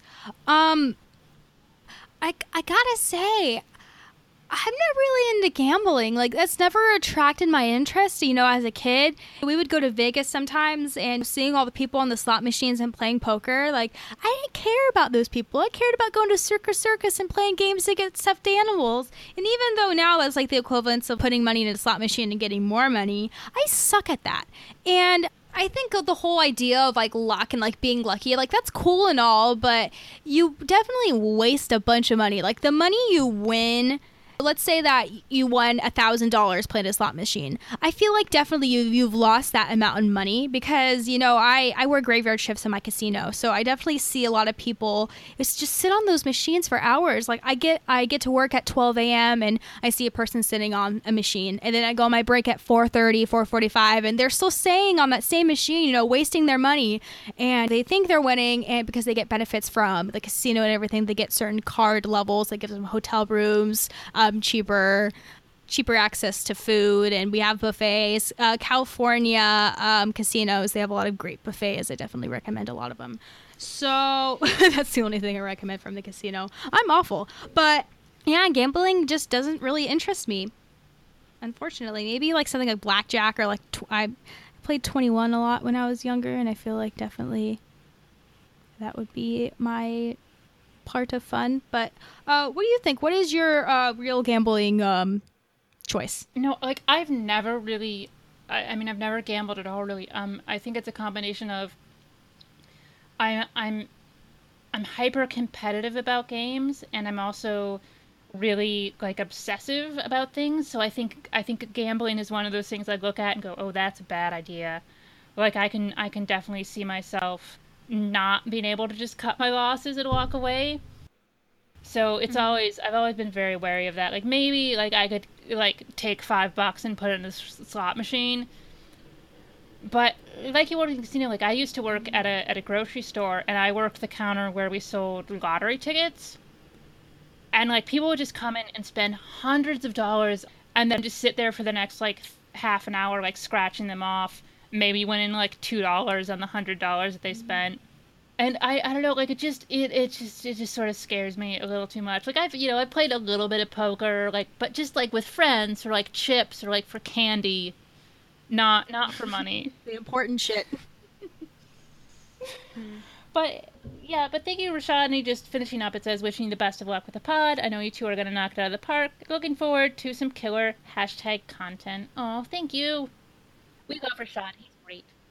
I know. I met him and Justin at still had a live podcast at in LA, and I met him. I met Rashad. I met uh, Aaron Boyd. I met a bunch of people, and God, I love you all. Like. Uh, you all are so welcoming. Like I started listening to podcasts in like September, October because I started a new job at the casino and you know, I didn't really know anyone and my hours were weird and I I felt kind of depressed. And I remember I had SoundCloud because an old friend from high school messaged me and said, "Hey, I made an album. Listen to it on SoundCloud." And I did that. And after I was, you know, listening to the album, I'm like, "All right, what do I do now on Sound- SoundCloud?" I'm like, "Maybe I should listen to podcasts." And I searched Star Wars and I found now this is podcasting. And through there, I met different podcasters and podcasts like uh, Rogue One, a podcast for winners, Steele Wars, um, Blue Harvest, um, the Sith List. I, I'm gonna forget. Oh yeah, Rebel Girl. I'm wearing a, my Rebel Girl, Girl shirt right now. That's one of my favorite podcasts. So yeah, definitely everyone in this um, Star Wars community, the Making Star Wars community, you guys are all awesome, and thank you. I'm I'm glad to be here. Thanks for having me.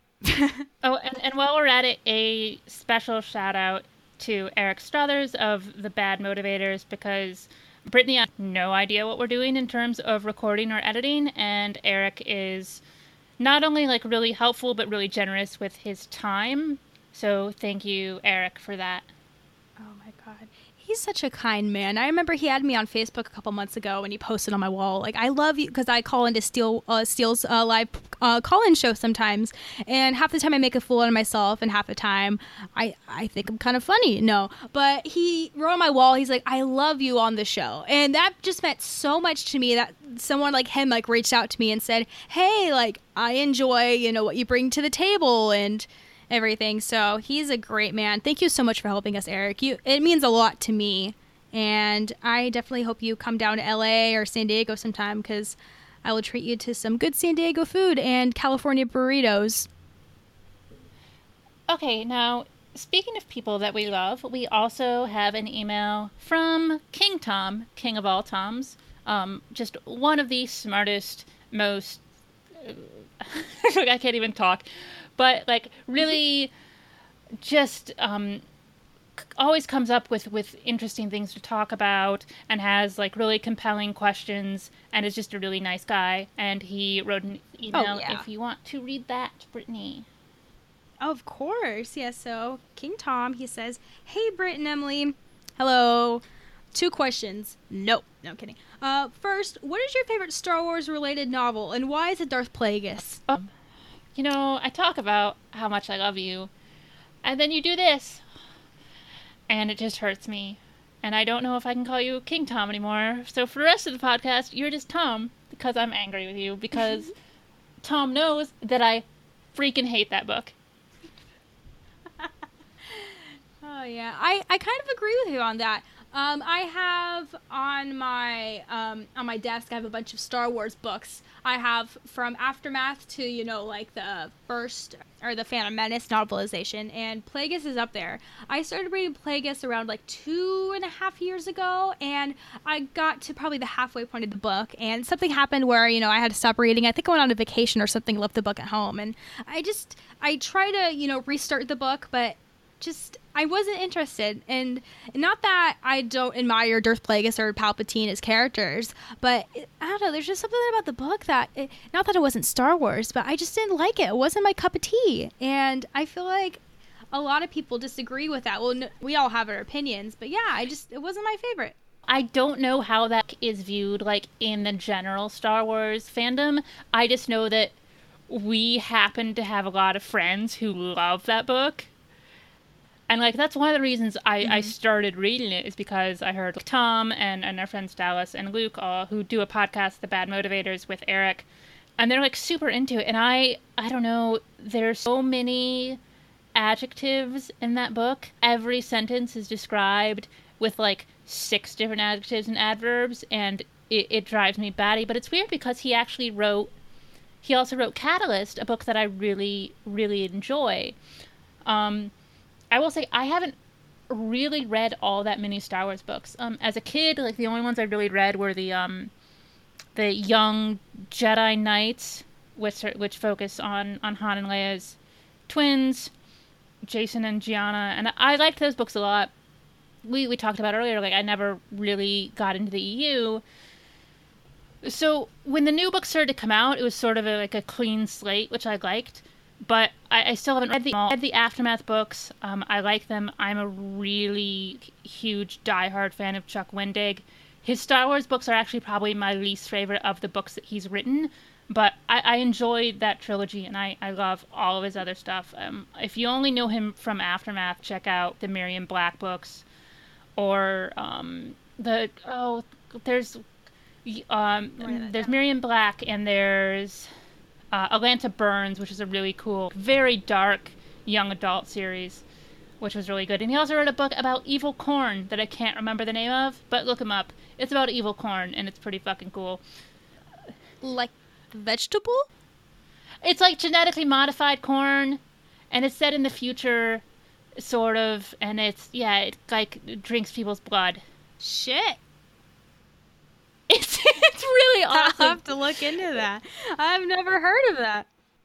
I love him because he writes a lot of like really strong women and really strong queer characters, and it's it, they're they're like we see in the aftermath his LGBT characters. That's just part of who they are. It's not the defining trait of their character, which I like. But let's say I read Catalyst and I really liked that one. I read Aftermath, which I which I, I like really love parts of and don't care about other parts of. Um, Catalyst I love mostly because it's so much backstory for Krennic and um, Galen Erso, and I love those guys, and so that was really good. But um, I just got Inferno Squad. I haven't started it yet, so I think my favorite is probably Lost Stars, which is uh, Claudia Gray. Is that her name? I think so. Here, let me. I always want to say Claudia Black, and that's the actress from from Farscape. So I think it's Claudia Gray. I know it's Claudia something, but um, Lost Stars is a beautiful book, um, and it's very it's very different Star Wars story. Yes, Claudia Gray. And I really like that one a lot. She also wrote the Ahsoka novel. Am I correct? Maybe. I know. I don't know. I know she's writing the um the new Raya book. Oh. Okay, let me. Oh no, E.K. Johnston wrote it. My bad. But you know, another great. I haven't read Ahsoka, but I've heard nothing but great things. But definitely Lost Stars also. I've heard that uh, one mentioned on a couple podcasts. Is it a long book? I don't believe so, because I mean, it's. I mean, I read it. I read it. For, it's a fairly quick read because it's it's. I mean, it's sort of YA. Yeah. Yeah, I'll definitely have to uh, take a look at that. I remember um, my in high school, my best friend's mom was a librarian, so I remember I would spend some time either like before or after school, you know, in the library reading books. I remember I read like The Boy in the Striped Pajamas. I read that all in one day, and, and I read some other books too, but that was the one I just remember, you know, sitting down and I kind of put it down. And that one's a really short book. I forget how long it is, but I remember it only took me like an hour and a half, two hours to finish it. So definitely, I'll try doing that at work one night with Lost Stars but um, but um, yeah. Um, let's see. My favorite novel. I I almost feel biased saying this because I feel like after reading this novel, I f- viewed everything as um not superior. I feel like um, the Revenge of the Sith novel by Matthew Stover left an impact on me. And I remember I was about fifth, sixth grade when I first read this novel. I was kind of stupid, and I really love not stupid, but I, I really love the romance between Anakin and Padme. And I remember like I would bookmark every part that Anakin and Padme were in a scene together or were mentioned Aww. together.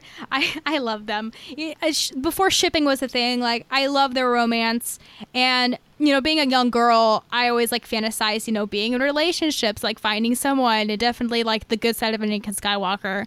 I wanted that in my life, but definitely he explains, you know, the situation. Like he starts off, you know, like this story already happened. It's a tragedy, and it definitely sticks to you. And he has this way of giving such great emotion to the situation, like the fall of Anakin and how it affected everyone around him, especially himself. Like you see, like Padme was so stressed just about everything, you know, about everything going on with the Senate, everything about Anakin, and especially about Obi Wan when she found out by him that Anakin had turned.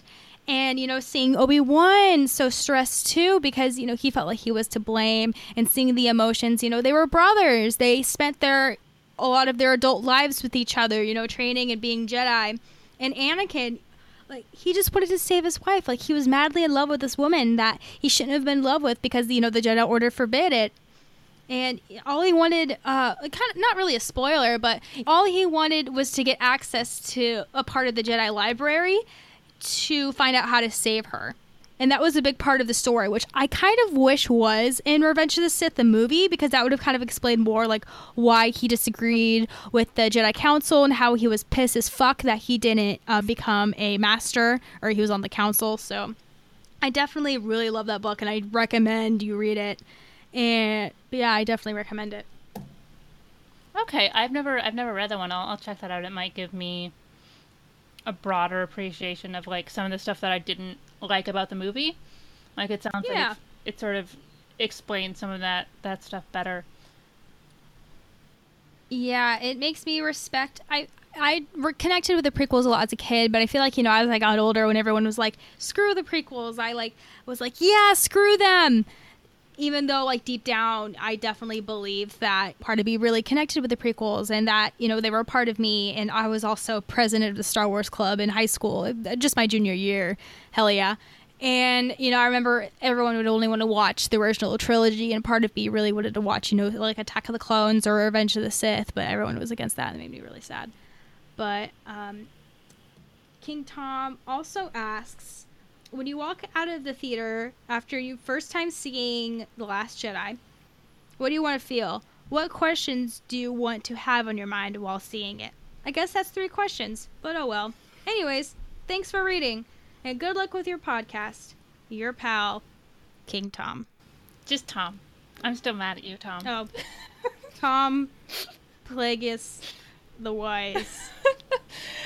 Okay, this I liked it because I think about how I how I felt when I walked out of the Force Awakens, and even though my favorite character, like my favorite fictional character since I was six years old, had just died this really tragic death, like I couldn't wipe the smile off my face because I just loved the movie so much from top to bottom.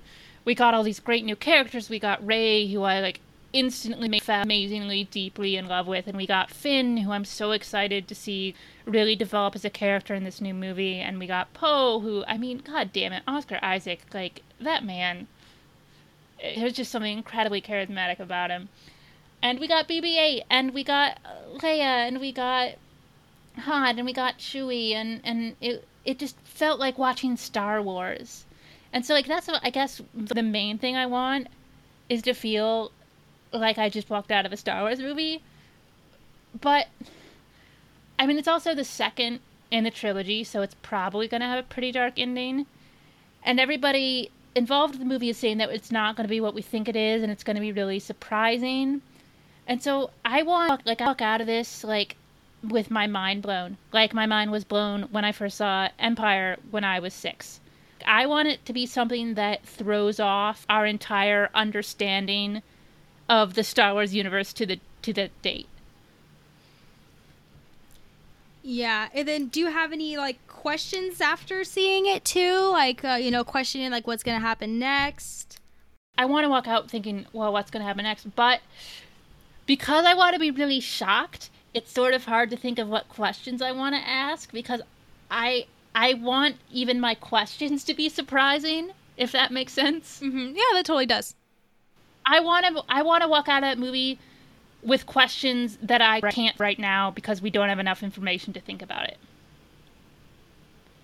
Wow. Yeah, that's definitely a good answer. Um, How about you? I want to feel. I want to feel shitty. I want to feel shitty that the movie ended and that I want to see this again. And oh my God, like what's going to happen next? And it, it's a little bit cheesy, but one of the questions I definitely want to ask myself is how did my brother Rusty like it? He's really into Star Wars too, and I'm definitely interested in his opinion. We always go, you know, wait in line before seeing the movies, and it's something that really excites us every, you know, Christmas. You know, getting the lawn chairs out and talking to people in line about Star Wars. So I definitely want to see what he thinks about everything and see if he's excited or joyful as I am. But I know it's definitely going to be an emotional experience for me because I have become a little more emotional in the past couple months. And, you know, seeing the opening crawl is such a powerful part of the beginning of the movie, and definitely seeing it when um, the Force Awakens. That definitely you know left an impact on me and seeing you know the Luke Skywalker is missing and he is the last Jedi. The whole audience just like gasped, and I felt the emotion of everyone. And I definitely want to feel shock while after seeing the movie. I, I want to feel as I did while watching The Red Wedding in Game of Thrones. I was I don't I don't want to give away because I don't know if anyone's um, not seen Game of Thrones yet. I know there are a bunch of people who have. My parents are binge watching it right now as we speak. So the Red Wedding, it just it was an event that was not foreseen to me and probably other people, but it was something that happened and you just sit there and you're just like in shock that something happened to character like really important characters and you know how could this happen like what's going to happen now and i definitely want to feel that with the last jedi Yeah, that's cool. And I like I like what you talk about, like wanting to know what your brother thinks about it, because that like is an mm-hmm. important part of Star Wars. I think, at least for me, and it sounds like for you too, which is which is the connections we have, whether it be family or friends or just people like who we've met through podcasts. mm-hmm. And so that's like a really a big part of my Star Wars enjoyment is is talking about it with other people and breaking it all down. yeah i i think this was a great question thank you Yeah, I King guess you can be king again. Uh, although, okay, i'm just so nice i'm like okay, King Tom, send me some of your other favorite uh, Star Wars book titles. I'm not gonna promise that I'll read them all, but but send them to me. Just if you send me Darth Plagueis again, I'm gonna be really upset. But send me some other ones, and and I'd like to I'd like to expand my Star Wars book knowledge. Yeah, I definitely agree. I want to try to get into reading a little bit more because I listen to podcasts a lot at work. Work is usually my free time. I work graveyard shifts, so there's not really much to do. So that's when I listen to uh, to podcasts and play Candy Crush. So I think I definitely should start grabbing a book every once in a while and expanding my book knowledge and horizons of the Star Wars universe. So we also have another email uh, from my good friend Laura. She lives in San Diego. Also, she goes to uh, Chico, the university. She's a very smart girl, and I enjoy her company. Um, she says, "So, was Anakin also in love with the coarse sand? That is all. I, I believe she's messing with with us. Maybe." glad that you explained to me that this was your friend before I saw that email for the first time. Because I mean, like the, I saw, you know, Tom and Rashad's emails. I'm like, oh, I know these guys. I told the Rogue One DM chat, who I talk with every day, hey, send us some emails. so I saw, like, if I had seen this one, not knowing who this person was, I may have just been like, how did this crazy person find us? Oh man, I think before we recorded, I uh, messaged her, or we. I have a little uh, group chat with my good friends from high school, and it's just only three of them, you know. And I sent the email and said, "Hey, I'm doing a Star Wars podcast tonight. Send me a question." And as soon as she said "done," I was thinking, "Oh fuck! I already know that she's gonna ask a question like this." I was like, "I have to make sure to let Emily know that." Um, that this is my fault. But no, Laura, I'm kidding. We love you. Thank you so much for sending a question. You mean a lot to me. And I love your rabbit Brody, who you teach how to do tricks.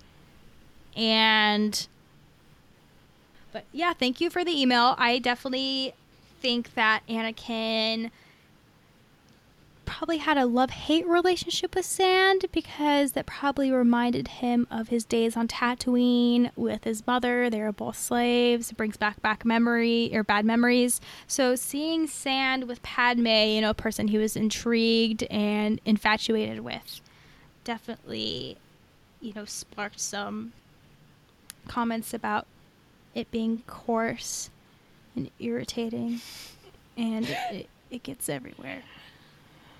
You know what? I don't want to know. I mean, especially if he was in fact in love with Coruscant, maybe that's how he knows that it gets everywhere. Maybe they had a bad breakup. Or maybe it was the move to like touch Padme's back. Because remember, he says something about like. So, did he say that it was smooth also? Or he said something about liking. Uh, what was it about something smooth? Because I remember, like, he like. Isn't it like I like you, you're soft and smooth, unlike the sand, it's coarse and irritating? I mean, I don't remember. Yeah. Like, I haven't seen that movie in a really long time, I gotta say. I'm gonna have to rewatch that movie just to, you know, get my facts straight and go into their relationship a little bit more. Uh, but also, um, you know, their relationship was explained more in the Clone Wars. And you've never seen the Clone Wars, right? I've never seen a single minute of the Clone Wars. And are you open to ever seeing a simple or single minute of the Clone Wars? Yeah, you know, it's sort of it was on during a time when I'm like, eh, I'm sort of done with Star Wars, and I wasn't like the idea of watching like a, a cartoon, um, just didn't particularly appeal to me. Like I wasn't particularly interested in the time period that it was set in. But now I'm like, okay, I know a lot of people really like it, or at least like parts of it, and people are always recommending like certain story arcs to me as the place that I should start. But I I can't watch things like that. I'm an all or nothing person, so if I'm going to watch, it's going to have to be from the beginning. So yeah, I can watch some uh, like I can watch like an episode or two every week, and we can we can talk about it. Yeah, I, I enjoy that. I'll definitely try to rewatch it with you too because I've definitely, you know, rewatched the series a couple times. It's great. The first couple seasons, you know, they're a little flawed, but I I was writing down notes earlier. It, this is a great series for kids and definitely adults too. Like there's a little quote in the beginning giving like a lesson and definitely the the episode has to do with, you know, teamwork or working together or putting your differences aside. There's an episode where someone loses their lightsaber and you know they have to learn to depend on, you know, get making them self powerful without the lightsaber. And it's a really interesting. It's definitely a good um a good show to get into. I definitely recommend it. I'm not sure if I recommend Rebels for you. Not maybe yet. I feel like you have to be at some point of inebriation or something to really like Yeah, you know, Rebels. I watched the first episode of Rebels, and I watched the um one with the Obi Wan, uh, uh, Darth Maul duel. It's it's just not the show for me. Um, I, I, Mhm. you know, and I, and that's fine. Like it's not it's not. When I say it's not for me, like it's literally not for me. it's just it's not a show with me in mind, and that's great. Like I know a lot of people really who really like it and who like watch it with their kids, and I think that's awesome. Like I love the fact that this this Star Wars exists that people get down every week and and watch with a new generation of Star Wars fans. Um, yeah, I'm not I, I'm not gonna watch it. Look, if in the new season, uh, Krennic makes an appearance, I'll tune in, and I'll tune in to see some clips of Tarkin or like anything else that that Steve Stanton voices, because w- w- we Oh, love man. that man. And so I'll do that. But no, week to week, Rebels is just not my thing. Yeah, dude, Stephen Stanton's great. I met him at Steele Show, and he's just such a kind man. And seeing all the stuff that he does on uh, Twitter and Facebook, he he's great. And his voice impressions too. He does Tarkin. He also did another character in uh, Clone Wars arc, I believe, in season five. Um, he did Obi. He did a fantastic Obi Wan Kenobi and Rebels. I definitely recommend that. I feel like I'm definitely missing some characters, but he's definitely a great voice actor, and I recommend you know watching any of his previous work and work right now. I believe that he's supposed to be in some Wizard of Oz spin-off animated thing. Um, the big one that we missed was uh, uh, Raddus in Rogue One. Oh my god, how could I miss that? That I love Admiral Raddus. Seeing another Mon Cal in Star Wars was just so great. It made me so happy because I loved Admiral Ackbar. You know, it's a trap. You know that that's my. I say that at least once a day. And I'm going to brag here because I I won one of the um the uh, giveaways that he was doing with Starlight Foundation that he works with, and so I got to like spend an hour or so like talking with him on the phone, and now I have an autographed Raddus action figure and an autographed picture of uh, animated Tarkin, and he also sent me some pictures to like to give to my little brother. He's a very cool guy. Oh my god, that's so nice. I love I love people like him and we, don't deserve the greatness of Stevens. No, he's he's great. I I love him. But yeah, uh, he does a lot of voice acting in Clone Wars and I think you'll be happy to hear a lot of it. So I'm excited for your journey that you're about to endure in Rebels or not Rebels. Fuck that. Um in the Clone Wars. So Yeah, let's like, Awesome. like if there's out there like me who hasn't watched it or maybe hasn't watched all of it or wants to rewatch it again, um, hit us up and let us know and maybe we can like work out a schedule and sort of all watch it together. Or you know, like like it'd be like a book club. Like this week we're watching these episodes and next week we're watching these episodes. Hell yeah, I've always wanted to be part of a book club, but I've always been reading was never really my thing, so I, f- I feel like, you know, movies are my thing and Star Wars is my thing. So, Star Wars book club or Star Wars watching listening club, you're all in. There's no password. Everyone's welcome. Yeah, um, okay. So, if you do want to hit us up about anything that we've talked about this week, or if you have questions or new like rankings lists you want us to do, you can email us at cantobightpod at gmail.com. And you can also follow us on Twitter at cantobightpod. Yes, and I'm also making an Instagram and possibly a Facebook for the Canto Bight Pod, so uh, keep your eyes on that. I'll definitely post something on my Twitter about it. Uh, my Twitter username is terrible, and I'm changing it soon, but for now, it is Brit underscore Lee underscore B. And my personal Twitter is at EFLind. That's at E F L I N D. All right. So we talked about Star Wars because we're a Star Wars podcast. And we're going to talk about Star Wars next week. And probably the week after that, we're going to talk about Star Wars some more. But uh, thank you for joining us on our first episode. Um, thank you to everybody, again, like all the Star Wars podcasters and the community who've really encouraged us to start our own and like helped us with technical details. Uh, Jason Ward, who when I was first buying podcast equipment for my other podcast, um, which is a Twin Peaks podcast called How's Annie, he like sent me a whole list of like you should buy this microphone and buy this stand and get this other thing and you don't need that thing, don't buy that and like I love the Star Wars podcasting community, so thank you to everybody out there. And thank you, Brittani. Oh, thank you, my dream co-host. Really, you are. Like I I was talking on the DM chat. I'm like moving my hands around like I'm like talking to you in person. So uh, but you know, I was talking to you on the DM chat um from Steele Wars' show and I remember I, I had bought some podcast gear because I was going to guest star on um, Charlie Ashby's podcast, the Imperial Senate podcast, which is a great podcast and podcast, podcast, podcast. I definitely think you guys should take a listen to that one. And I was, you know, thinking of starting one, and I needed a co-host.